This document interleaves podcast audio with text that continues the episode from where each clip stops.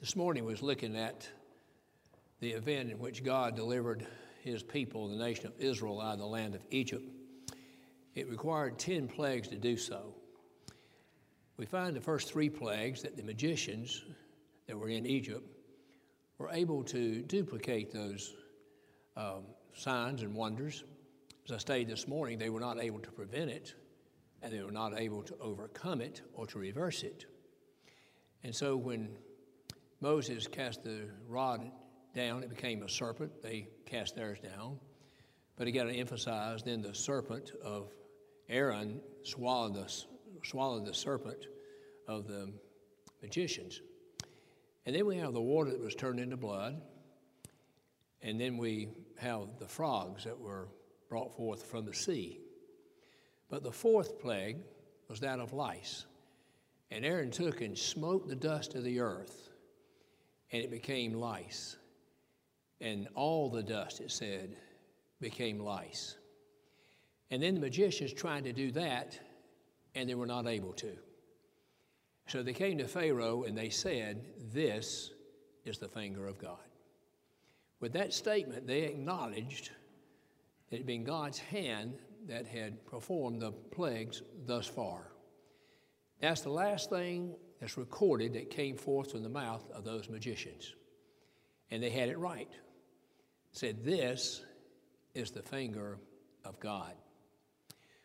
Over in the 11th chapter of Luke, there was a man who couldn't speak, and the Lord healed him. And there were those who observed this and seen it, and they said, Well, he has performed this miracle by Beelzebub, the prince of devils. The Lord replied to them and said, Every kingdom divided against itself cannot stand. And if Beelzebub, the prince of devils, cast out devils by himself, then his house would become a desolation. It wasn't even logical to think that way. But then he said, But if I, by the finger of God, do cast out devils, then the kingdom of heaven is come unto you. Now, the Lord proved to all the Egyptians and the Israelites his mighty power in sending forth these plagues. Those magicians, somehow or another, had the power on the first three miracles to duplicate it. Now, if you come up to the New Testament, you'll find in the book of Matthew 7 21, where Christ said, Not everyone that saith, Lord, Lord, shall enter into the kingdom of heaven but whosoever doeth the will of my Father, which is in heaven, shall enter into the kingdom of heaven. And he said, Many shall say in that day, Lord, Lord, have we not prophesied in thy name and cast out devils? He said, Many will say that. And then he will say unto them, Depart from me, you works of iniquity, for I never knew you. Later in the 24th chapter of Matthew, we find the Lord telling his disciples, he said, For many shall come in that day and say, I am Christ. He says, Be not deceived, for many shall say, I am Christ, which of course is not true. And in verse 24, he says, And there shall be false Christ and false uh, prophets. He said, There shall be many of them, many false Christs, many false apostles or prophets. He said, and if it were very, if it were possible, they would deceive the very elect. Now, when I read all this, uh, the Lord says, Many shall come saying, Here's Christ and there's Christ. He said, Believe it not. They were saying it, it didn't make it true. In the book of 2 Corinthians 11, Paul said, There shall be deceitful workers, false apostles if Satan himself can be transformed into an angel of light, he says, and marvel not at this, for if that be true, then even his ministers can be transformed into ministers of righteousness. There is a supernatural power, I believe, apart from God that exists in this world. But of course, that supernatural power cannot equal the supernatural power of God, of course. But there are things that happen out here that we need to be aware of that, that exist. Now, Satan is the master of counterfeit. Those magicians performed the same thing that Moses and Aaron did with their rods up to a point, and then God didn't allow them to do it anymore. That was it. And they acknowledged this is the finger of God. Now, Satan produces false apostles, he produces deceitful workers, he produces false prophets. Uh, in the book of Galatians, chapter 1, the sixth verse, Paul said, If any man preach any of the gospel than what we have preached unto you, let him be accursed. Even if an angel from heaven preached another gospel unto you, let him be accursed. For there's not another gospel, but there be some who pervert the gospel of Christ. They present a message, call it the gospel, have a lot of similarities, but it's not the gospel. It's like I've heard many times when the teller at the bank, they train the tellers to be able to detect counterfeit money. But they don't study all the counterfeit money, they study the real thing. They study it so good they can see and feel when something's not right. They can just feel the bill and tell this is not the real thing. They can see it, they can detect it because they've studied the truth. They've studied what is real in great depth so that they can detect what is false. They don't have to study all the different kinds of counterfeit. They don't have to do that. All they got to do is just study what is real. And the more God's people study the truth, the more of the counterfeit they'll be able to recognize. There's a false Christ, there's a false gospel, false apostles, false prophets, deceitful workers, workers of righteousness that belong to Satan. You, you have all these things that exist out here. Now, you have these magicians who are able to cast their rods down and became a serpent. I emphasize one more time that the serpents of Aaron demonstrated greater power than the serpents of the magicians. But when it came to the fourth one, the one where Aaron struck the ground, struck the dust of the ground, and what did the Lord say uh, to Adam after he had transgressed God's law. He said, Cursed be the ground, right? And from dust thou art, and dust shalt thou return. That dust became lice. They could not duplicate it, they were not able to do the same thing. And they said, This is the finger of God. The Lord Jesus Christ said, If I by the finger of God cast out devils, by whom do your sons cast them out?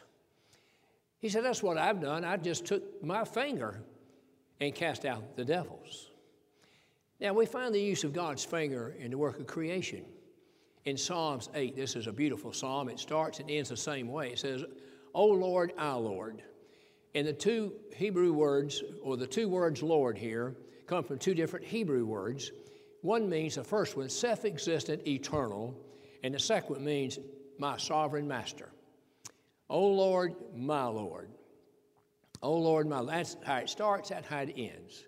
And in between, he says, When I consider thy heavens, and we notice thy, T H Y, they belong to God. When I consider thy heavens, the sun, the moon, and the stars, the work of thy fingers. Creation was the finger work of God. That's what David says about it. When I consider thy heavens, when I consider the moon and the stars, the work of thy fingers. It was, it was nothing for God to create the heaven and the earth. It was nothing for God to create the universe. Just finger work. We use that expression sometimes uh, in, in our life, don't we? Talk about somebody's finger work, you know, whatever. Well, this is the finger work of God. And the truth of creation is a truth that is, is woven throughout the Bible from Genesis to Revelation. There's hardly a book in the Bible that there's not a reference to God's work of creation somewhere. I, I love uh, how Jeremiah puts it, Jeremiah 10 15. He said, The Lord formed the world by his power, or the earth by his power. He says, He established the earth, or the world, by his wisdom and understanding. And he stretched out the heavens by his discretion. Now we see his discretion under consideration, we see his power under consideration. We see his wisdom under consideration.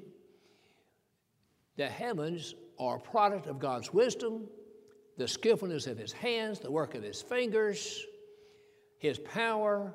He just spoke it into existence.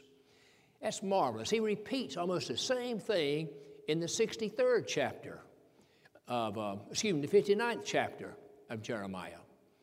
He speaks about how he spoke and the heavens was filled with water, and he caused the vapors to ascend from above. And he talks about how he calls out the, uh, the rain and the hail and stuff out of his treasures, the wind out of his treasures. Some of the most majestic language in the Bible is when you're reading about the work of God in creation. In the New Testament, it's just put to us more plainly, like in John 1 1, in the beginning was the Word, the Word was with God, the Word was God. All things were made by Him, and without Him was not anything made that was made. Now, that's as simple as can be, it seems to me. All things are made by Him. And then He says it again in the negative. And without Him was not anything made that was made. If you don't get it one way, surely you'll get it the second way. Paul speaks about this in detail in Colossians chapter 1. He says, By him all things consist, and that word means held together. For 6,000 years, what God created has been held together by God. He spoke the world into existence, and He's maintained everything.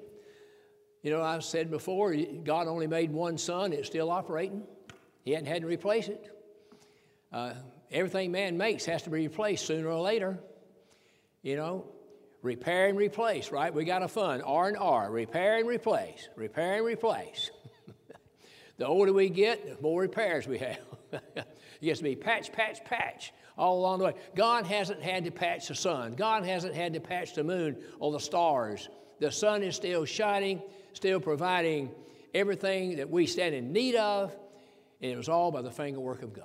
When I consider thy heavens, Man's pretty boastful about all he's accomplished in space and what he thinks he's going to accomplish, what's on the drawing board, so to speak. But I, I would caution man to be a little careful.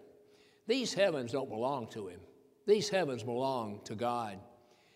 God placed man on this earth and gave man everything he needed on this earth to live on this earth, to survive on this earth until he comes again the second time without sin unto salvation until the last day, the end of time, everything man stands in need of, God has provided.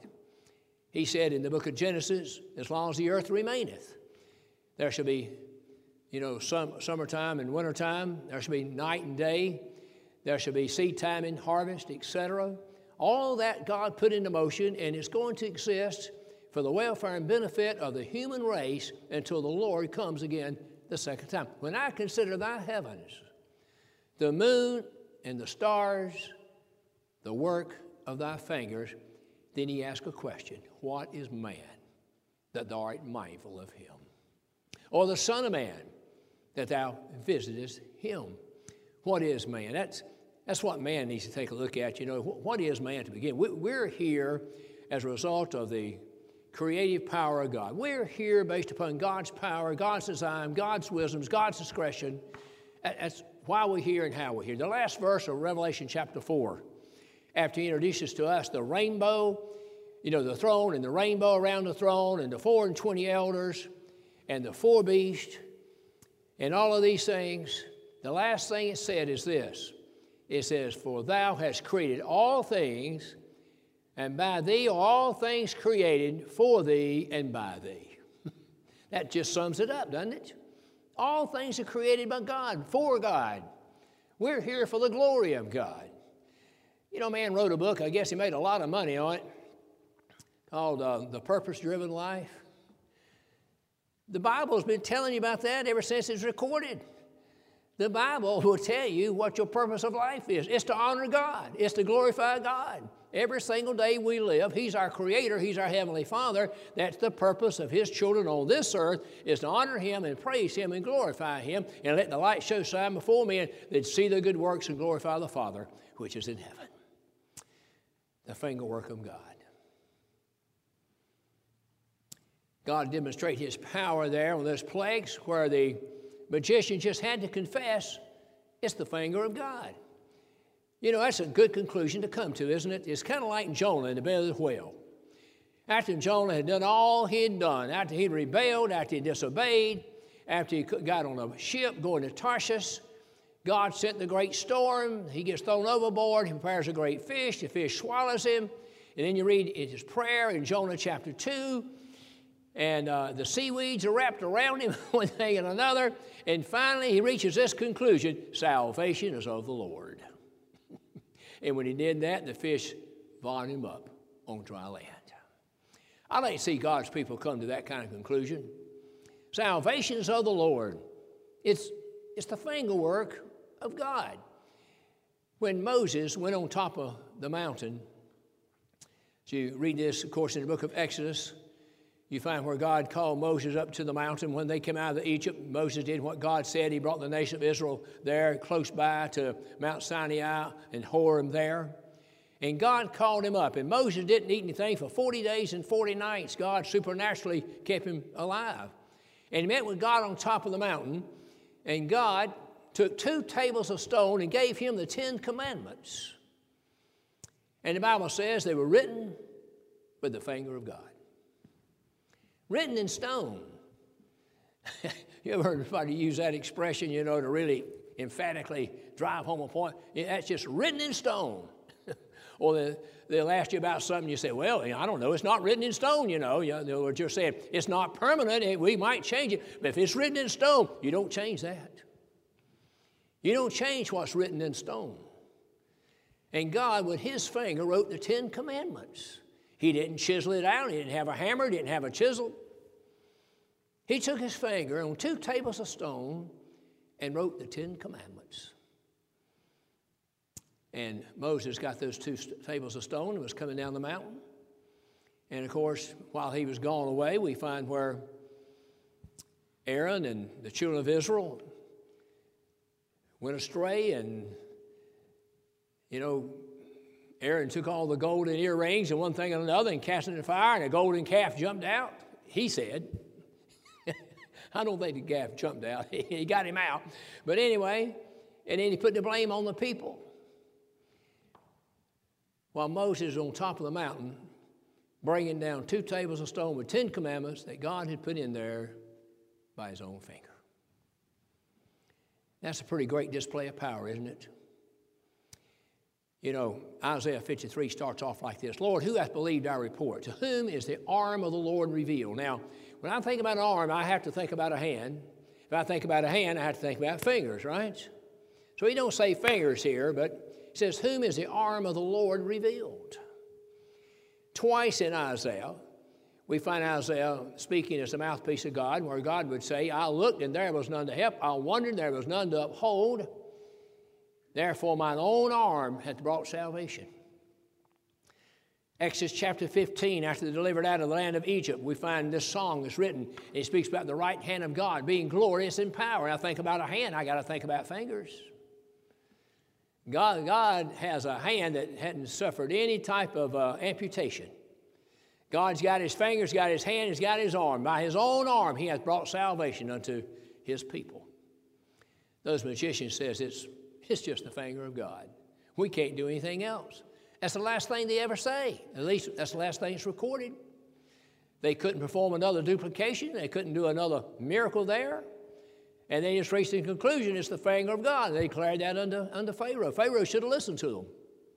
Because things are not going to get better, things are going to get worse, things are not going to get lighter, things are going to get heavier. So I think about the Lord Jesus Christ in John chapter 8. And in John 8, you find where the scribes and the Pharisees bring a woman that they tell Christ was caught in the very act of adultery. And they bring her to him. And they said to the Lord, Now Moses, according to the law, said this woman should be stoned to death. But what sayest thou? Now we notice if you study the law, not only the woman, but also the man that was involved was to be stoned to death. Now, I don't know where the man is here. They, they really wasn't interested in justice. They were trying to ensnare Christ. They were trying to get Christ to contradict Moses' law in some way. He said, What sayest thou? Jesus, the Bible says, stooped down and with his finger, he wrote in the sand. We don't know what he wrote. Bible doesn't tell us. Oh, there's a lot of speculation. You'd be amazed at all the things I've heard that Jesus wrote. I got a few of my own ideas. but I'm not here to preach ideas or to speculate or speculation. All I know is he stooped down and with his finger he wrote in the soil, in the dirt, in the sand. And he looked up He said, He that is without sin cast the first stone. In no way was the Lord condoning the action of this woman. In no way was he excusing what she had done. But he's dealing more with them than he is with she. They want to deal according to law. Okay, we're going to do it according to law. He was without sin, let him cast the first stone. It says, they're all being convicted in their conscience. All left, one by one, beginning with the oldest to the youngest. And while they're doing that, Christ stoops down and the second time, with a finger, writes in the sand. He looks up. There's no one there but him and the woman. He says, Are thine accusers here to the woman? She says, Nay, Lord. Now, at the mouth of two or three witnesses, every word has to be established. There there there are no witnesses. There's not even one witness. And the Lord said unto the woman, Go and sin no more. The power of God's finger convicted those men who came with this woman, not seeking justice, but trying to ensnare him, trying to ensnare, uh, trap him, get him to con- contradict Moses' law, and they were totally unsuccessful because he stooped down and wrote in the sand. Maybe he wrote the Ten Commandments. Maybe he wrote their names in the sand. Maybe he wrote some sins he knew they had committed in the sand. I don't know what he wrote, but I know he stooped down and wrote twice, and that took care of the situation. With his finger, he took care of the situation. With his finger, he enabled a man that could not speak to speak again. And even though they falsely charged him, he tells them, I did this by the finger of God. And by the finger of God, God created the heaven and the earth, the sun, the moon, and the stars. All the universe, he simply did it with his finger. And the Lord Jesus Christ slash God displayed his great power, and by his power overcame and was victorious over all the efforts of all the devils, Satan himself. While Satan can produce lying wonders, while his ministers can become as false apostles and deceitful workers and false prophets, they cannot equal God in God's power and God's wisdom. And so those magicians found that out. It's the finger of God. I'm glad to believe in a God who's got more power in one finger than all the devils in hell, my friends, can assemble together. He's got creation power in that finger. He's got the power to write in stone in that finger. He's got the power to cast out devils in that finger and he's got the power to convict the consciences of evil men with that finger. It is the finger of God.